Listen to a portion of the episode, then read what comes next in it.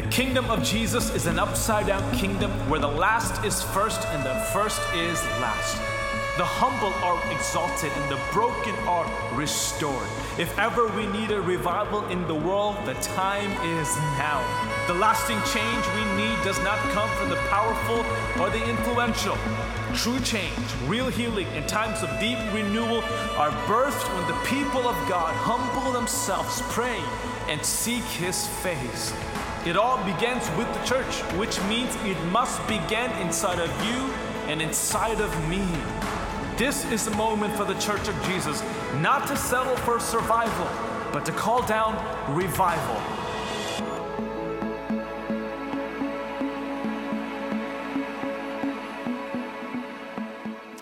Well, good morning, everybody. Thank you so much for tuning in. And I want to thank everybody on all three campuses for being in person today. I love to see human beings in the room. And at the Sugarland campus, we're so grateful for all of you being here. At the Missouri City, at the Richmond Rosenberg campus, yay, God, for each and every one of you. At the end of the first Constitutional Convention, ever in the history of the United States in 1787, just a couple of years, I believe, after the Revolutionary War. Our amazing, our incredible Constitution was actually formed. And it was an amazing document that God, I believe God, intended for us. Benjamin Franklin made a statement at the end of that, of that convention. And he said this We have now given to you a republic. Let's see if you can keep it. And in every generation that has come since, there have been challenges and problems and difficulties and the struggle of keeping that republic. And the same is true about our generation. And by our generation, I mean every one of us who are alive in America today. We know the problems we have, the political issues that we have, the social issues that we have. The moral issues, the economic issues. But I want you to know that the greatest problem in America is spiritual and that if the spiritual difficulties were changed, everything else would begin to line up. The problem in America is spiritual. Now, I'm quite aware of the fact that an election is coming up in a couple of weeks. The greatest privilege that we have living in a democracy is the privilege to vote. We live in a democracy. We live in a place in which we get the opportunity to actually cast a free ballot, a free vote, and to express our views. Every one of us who have registered to vote, you've got to vote. You cannot not vote. It is part of our civil responsibility. It is part of, I think, our moral responsibility and even a spiritual responsibility. It's your patriotic duty. Please vote. Did you realize that there is only a sliver of time in human history? in which people had the privilege of voting, and we live in that sliver of time. There are so many people that would change places with us immediately if they could. Even in this day, around the world, they'd give their right arm if they could live in America, if they could cast a vote. They could help determine who it is that will lead them. They would do it in a heartbeat.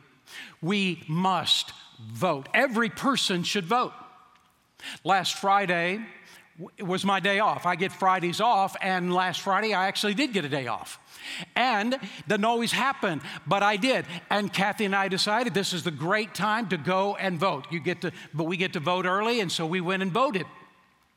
Of course, we would pick the coldest, rainiest day in the last months. That's the day we would pick to go vote. And before we left the house, Kathy said to me, You know, you, you ought to take a jacket. And I said, Oh, I don't need a jacket.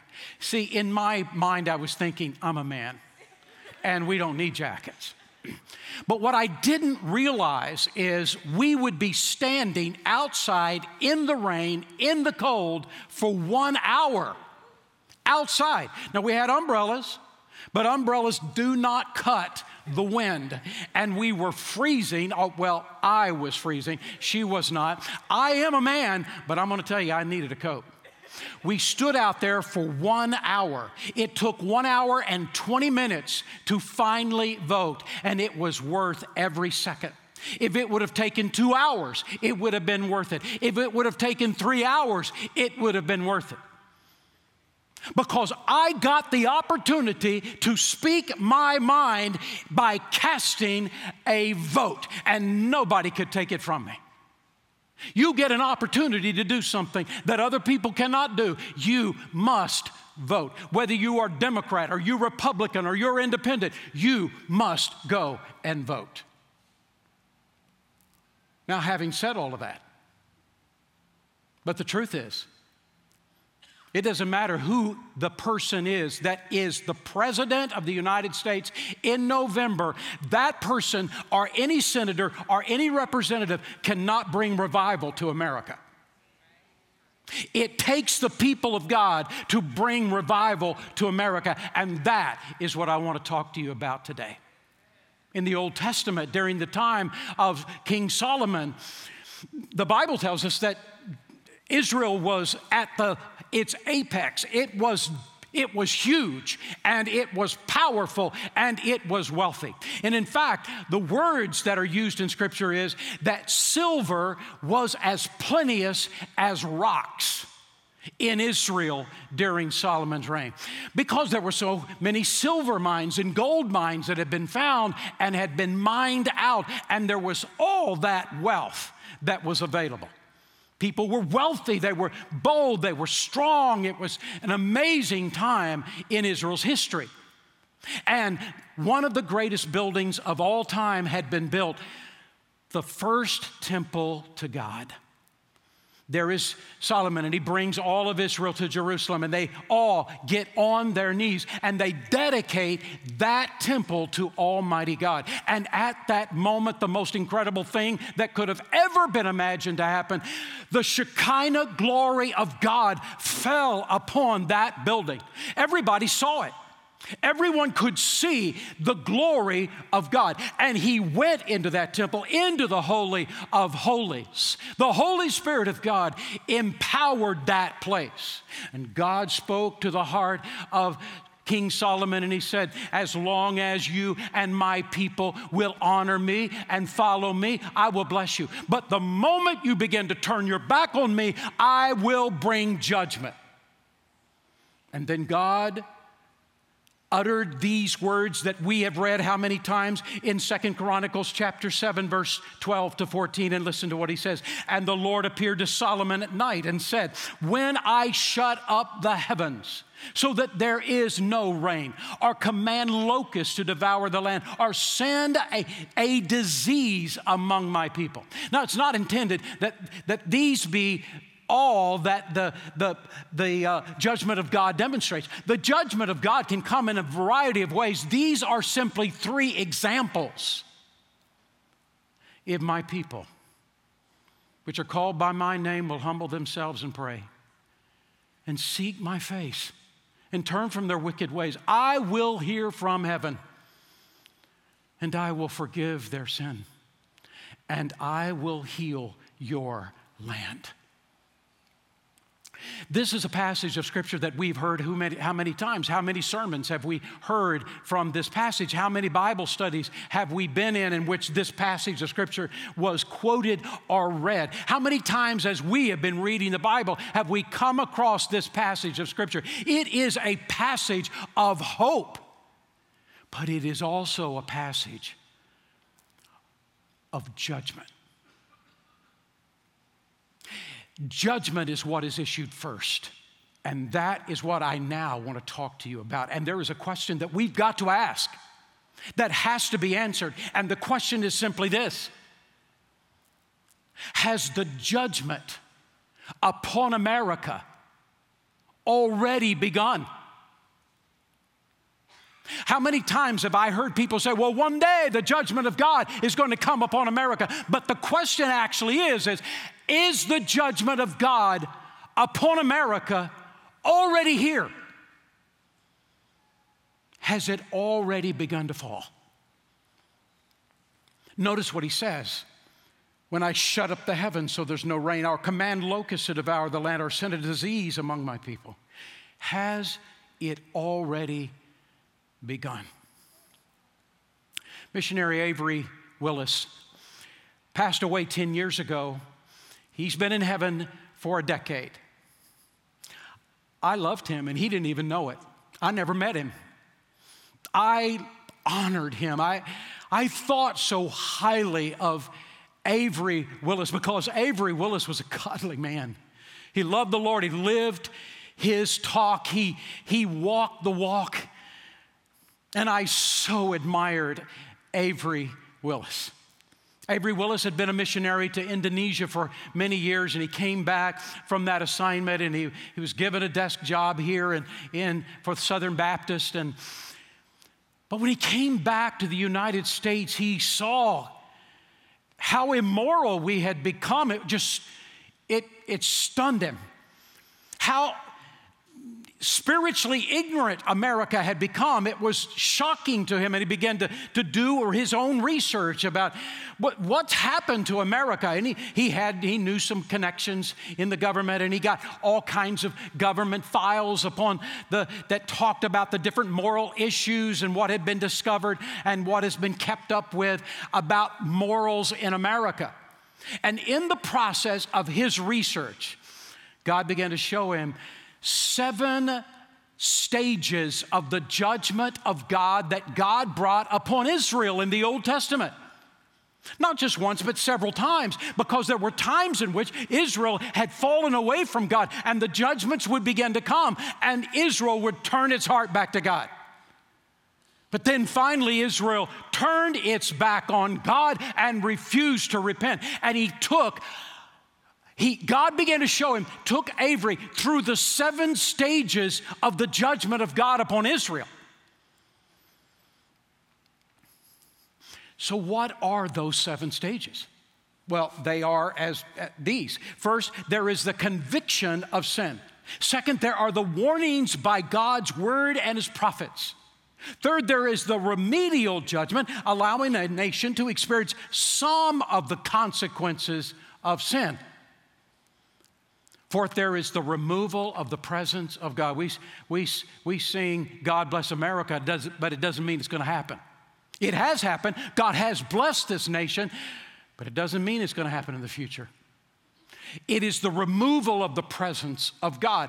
Then, number five is this the taking away of the hedge of protection and allowing the enemies to begin to plunder.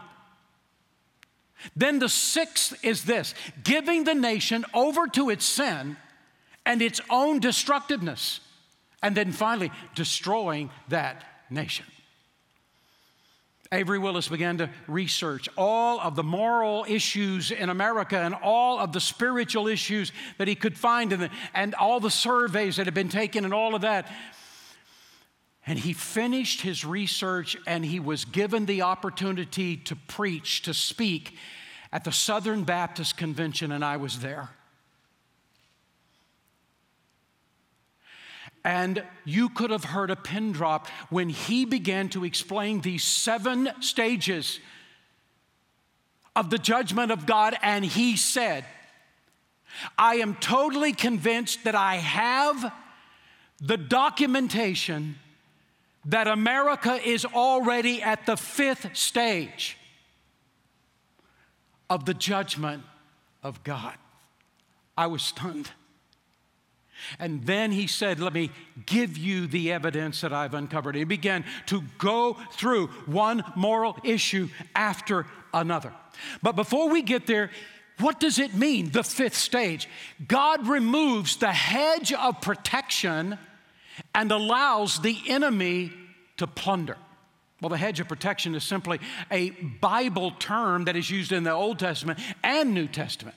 They had vineyards in that day, and in order to keep the vineyard protected from wild animals, they would put a hedge of protection around it. They would act, it would be a real hedge They would use thorns and they would transplant thorn bushes and grow thorn bushes to be a hedge of protection around that vineyard. And they would put a door there and they could go in and out, but no wild animals could go in and out. And if they didn't have the thorn bushes that were necessary, they would just build walls that were made of stone so that they were high enough that animals could not penetrate. God used that idea of a hedge of protection. God used that idea to talk about the people of Israel symbolically. And in the Bible, in, in uh, the Bible symbolically uh, talks about God having a hedge around to us to protect us.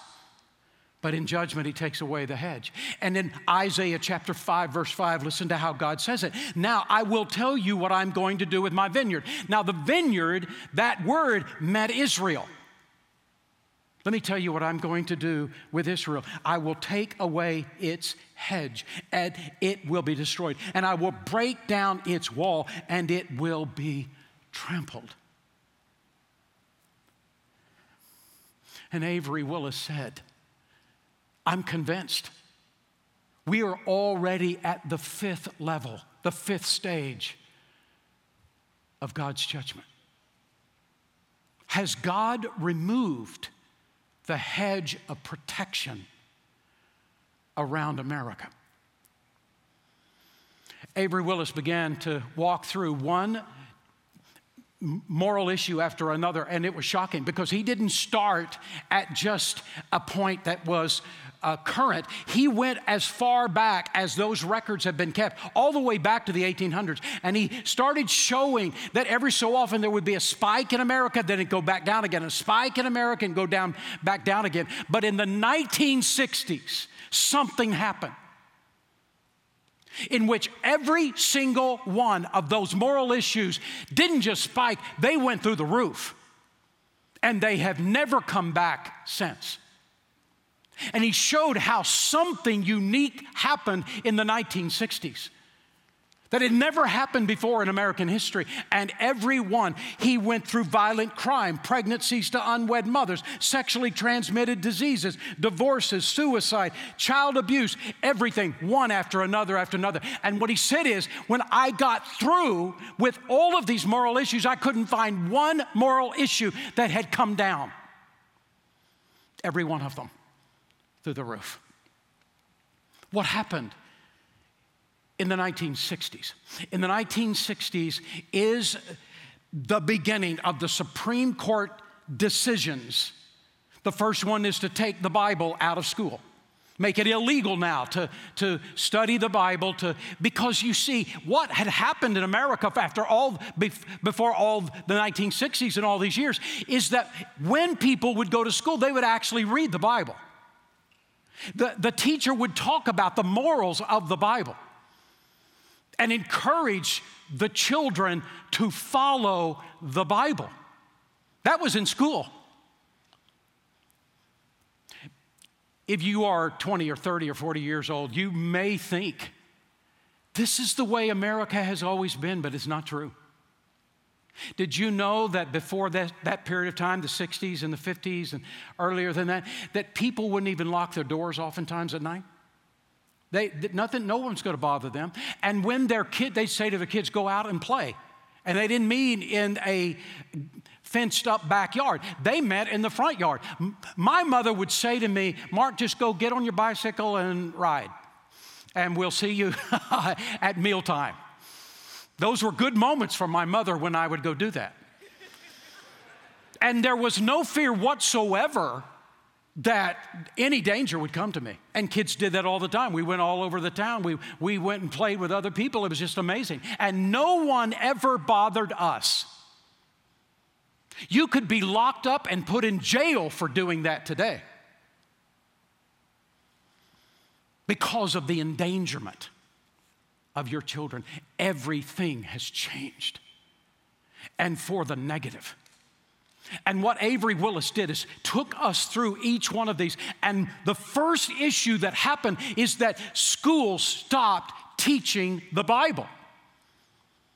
You see, the problem was is that parents weren't discipling their own children. That's where our children should get an understanding of God's word. It's from us, it's from their parents and their grandparents.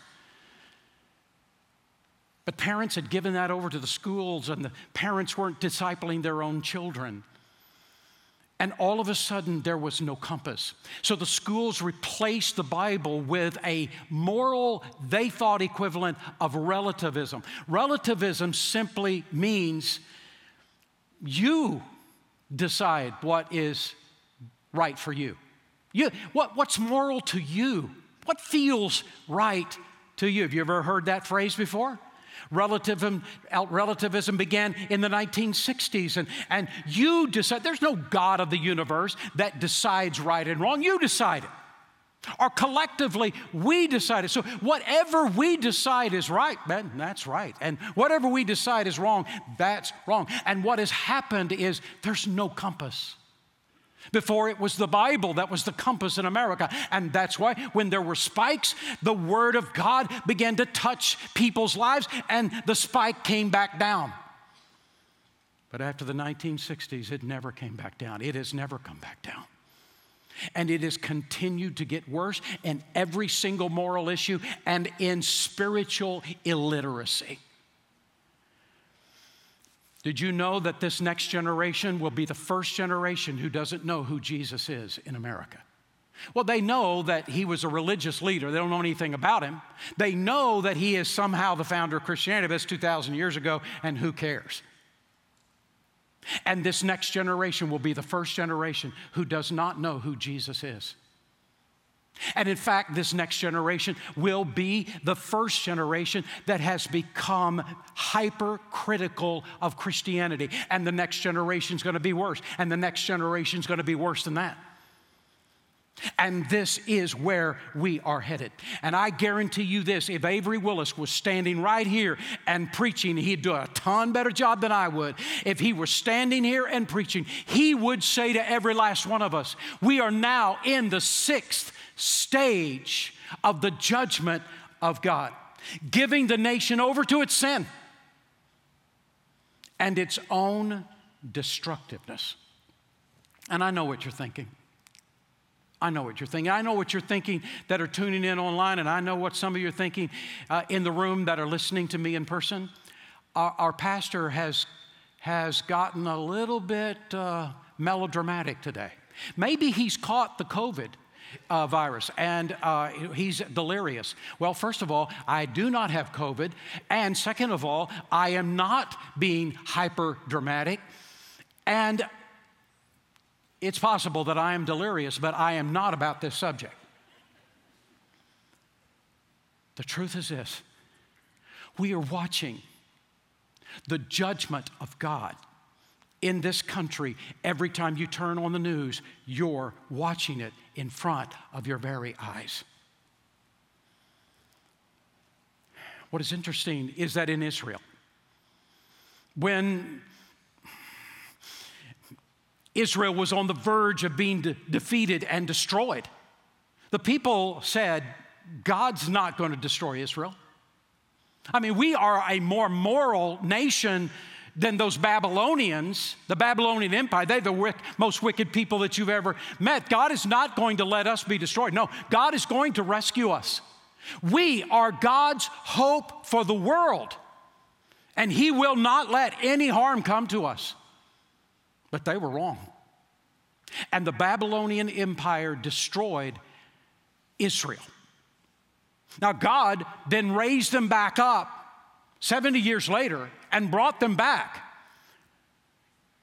But God taught them a desperate lesson. There's a book in the Old Testament that nobody reads. It's called the book of Habakkuk. And maybe you've read it. If you have, you are in a very small minority. The book of Habakkuk.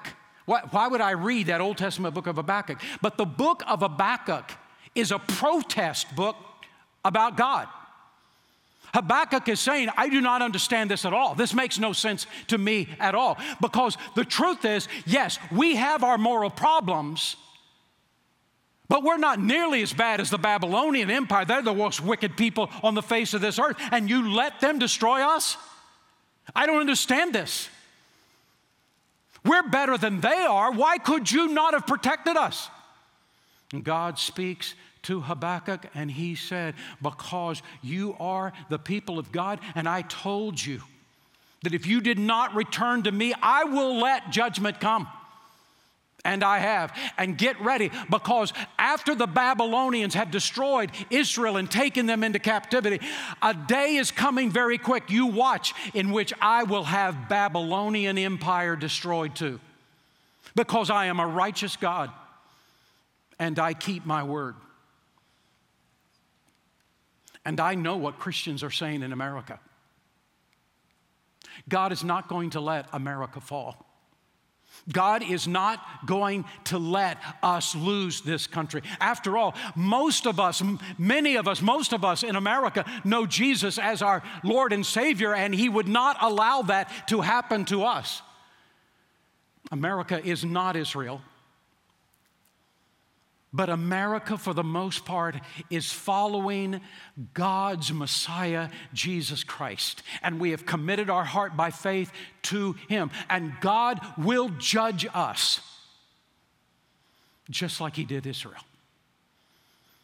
And if you want a proof that you and I will not go through judgment, just go back to the Old Testament and see what happened to Israel.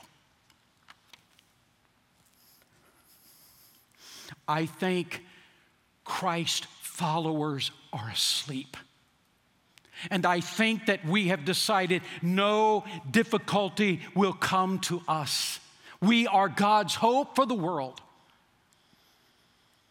But the truth is, judgment will come to the house of God. And it will come to us. For the last several decades, I have had people come to me and say Christians are asleep, and here is the answer. And their answers are always political. Their answers are always political. You get the right president in, and he'll get the right Supreme Court justices in, and suddenly all these terrible things will totally turn around. Well, there are consequences and benefits to whoever it is that is elected as president and whoever is in the Supreme Court. There are consequences and benefits. I don't undermine that truth. I believe in the political process. I believe it's an important thing in our lives. And I believe we ought to vote. But I'm going to tell you the problem in America is not political, the problem in America is spiritual. And I have noticed, though there have been so called right presidents and right Supreme Courts, we keep slipping down the slope. It does not get better. It only is getting worse because the problem in America is spiritual and it is with the people of God. And the only one that is going to turn this around is not some elected official. It is going to be the people of God getting on, on their knees before a holy God and getting their life straight with God. It is going to be the only thing that turns this around. We've got to come back to God. Since God has a plan to give us mercy and a plan to give us healing, how can I help? Well, listen to what he says. If my people who are called by my name will humble themselves and pray and seek my face and turn from their wicked way, I will hear and I will forgive you and I will heal your land. Notice what he says if my people not the president, not the congressman, not the Supreme Court justices. If my people, which are called by my name, he means you and me. Taking this seriously. Oh, one day we'll see the judgment of God. Oh, no, we are in the midst of it now. If my people, our nation's change must begin with revival among God's own people. We've got to stop pointing fingers. It is not the Republicans, it's not the Democrats, it's not the independents, it's the Christians. It's the Christians that are wrong in America. And we've got to come back to God. God says there's four things we must do.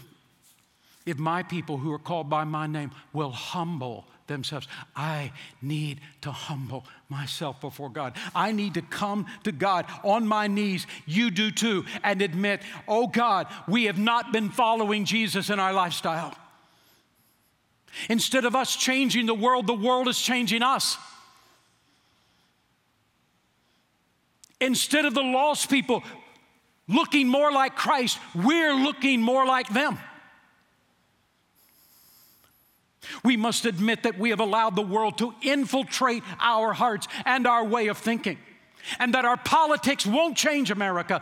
What will change America is repentance before a holy God.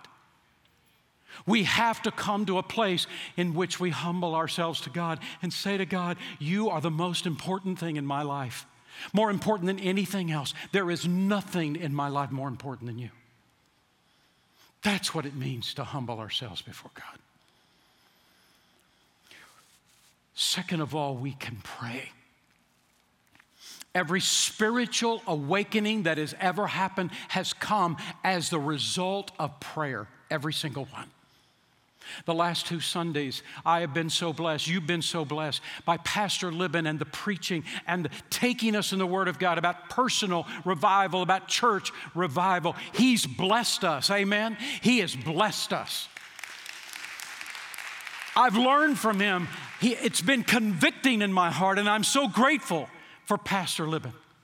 Last week, as he was preaching, he taught us about the Moravian revival that took place at the beginning of the 1700s and how God used that as such a powerful weapon, but it all began with prayer. In the middle of the 1800s in America, there was a giant revival that took, that swept this country. It all started because of one man who was a nobody. Nobody knew who this guy was. Jeremiah Lanphier. Nobody knew him. He was in New York City and he decided that God wanted to bring revival to New York City. Talk about picking the worst place you could start with. And so he decided God wanted to bring revival to New York City. He had uh, these, these leaflets printed. He went from one shop owner, mid 1800s, to another, to another. All of those who were Christians would put it up in their window. And so it was going to be on Wednesday, every Wednesday at noon, instead of eating, come and pray. On the first week, first Wednesday, there were six. On the second Wednesday, there were 40. Come on. How are you going to change New York City with 40 people? But they kept meeting every Wednesday, every Wednesday at noon. Within six months, there were 10,000 people meeting every single Wednesday praying. One church wouldn't hold them. They had to start opening up other churches. Would you be willing to open up your auditorium so that we could come in? Sure. Churches all over New York City began to open up at noon, and people began flooding in and began to pray. Within two years, one million people had come to receive Jesus Christ as their personal Savior as an impact of that revival. Abraham Lincoln, in the telling of his own story, said that he encountered this revival. He didn't know who Jeremiah Lanphier was. It wasn't in New York City. I think it was in Kentucky. It spilled out beyond New York to New, the New York State and to other states. And Abraham Lincoln, in his own story, said, I encountered what was being called a revival and I saw people's lives be changed. I could hardly believe them. He didn't say it impacted him, but he said in his story, this was happening in another state, I think it was Kentucky, that impacted me. He had no idea it was Jeremiah Lanphier, a nobody who started it, We'll begin prayer at noon on Wednesdays, and God took it from there. It always starts with prayer. It always starts with prayer. Do you know why we don't pray? We don't pray because we don't think anything will happen. We don't pray because we don't think it will matter if we do pray. See, if we thought prayer actually accomplished something, We would do it, but we don't because we don't actually think anything will happen if we pray. And that's why we don't pray. But every revival that has ever happened in the world began with a group of people who took a totally different view of prayer and believed that prayer would change things. In this prayer, in this, in this revival that started in New York City, three things happened. First, the people met to pray. And second of all, they confess their sins because what happens is when you start having this time of prayer, God begins to, to shine a spotlight inside your own heart. And you begin to say, Oh, my soul, look at the places in which I have compromised my spiritual life. Look at what I am doing. And all of a sudden, we begin to see ourselves in a totally different way. We begin to realize I am wrong in the way I am reacting to things, in the way things I'm saying and what I am doing. And suddenly, we begin to realize I am at fault before God. And God begins to clean us up. It is always what happens when prayer continues. God begins to clean us up. And the third thing is, God then begins to heal broken relationships. Do you have somebody you you don't like? You have somebody that you wish you would never see again the rest of your life? You have somebody that when you see them come in the other direction, you want to turn around and go away?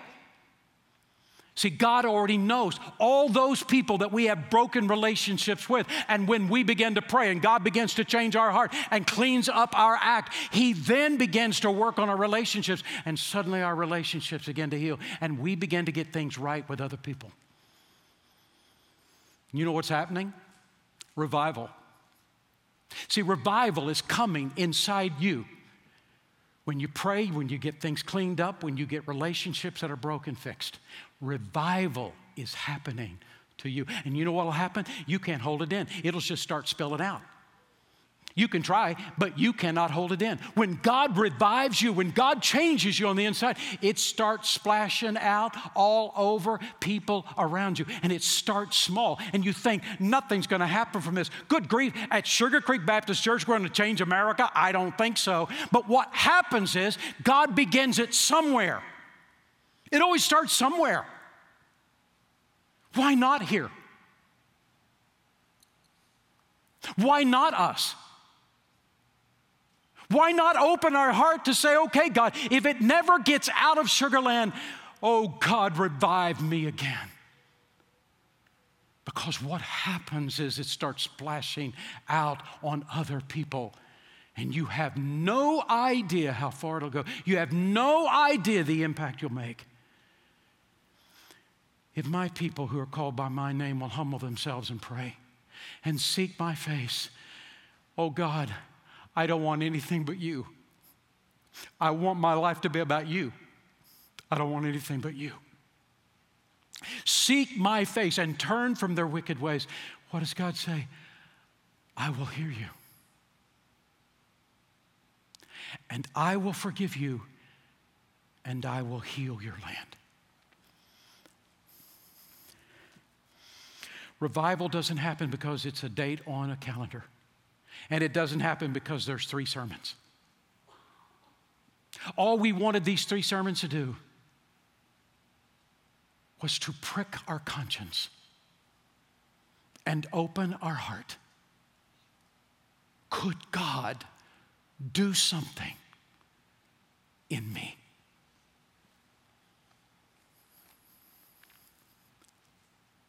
Could God do something in you. Would you pray with me? Father, we come to you today. And oh God, we are tempted to say, What is the use of prayer? Because nothing's going to happen. But oh God, you are still on your throne. And if we yield ourselves to you and we open our hearts to you, and we are willing to do what you've told us to do, we begin to pray. And nobody is praying alongside of us. It's not what you called us to do. You said we were to pray. Oh God, in the midst of our prayer and our opening our heart to you, you will turn the spotlight inside and you will clean up our act. And then you'll begin to clean up our relationships. And those people that we thought we didn't ever want to be around, you will help us restore the relationship. To their shock and to ours. And then, God, you will begin to splash outside of our life to someone else. It's how you do it every time. And so, God, we say to you today, we want you. We want you to be the most important thing in our life. We want to know you. We want to be connected to you. We want to be revived again. Bring us back to the joy of our salvation. Individually and splash out all over this church. And then, Father, take it wherever you want it to go. We are yours, and we ask you to use us.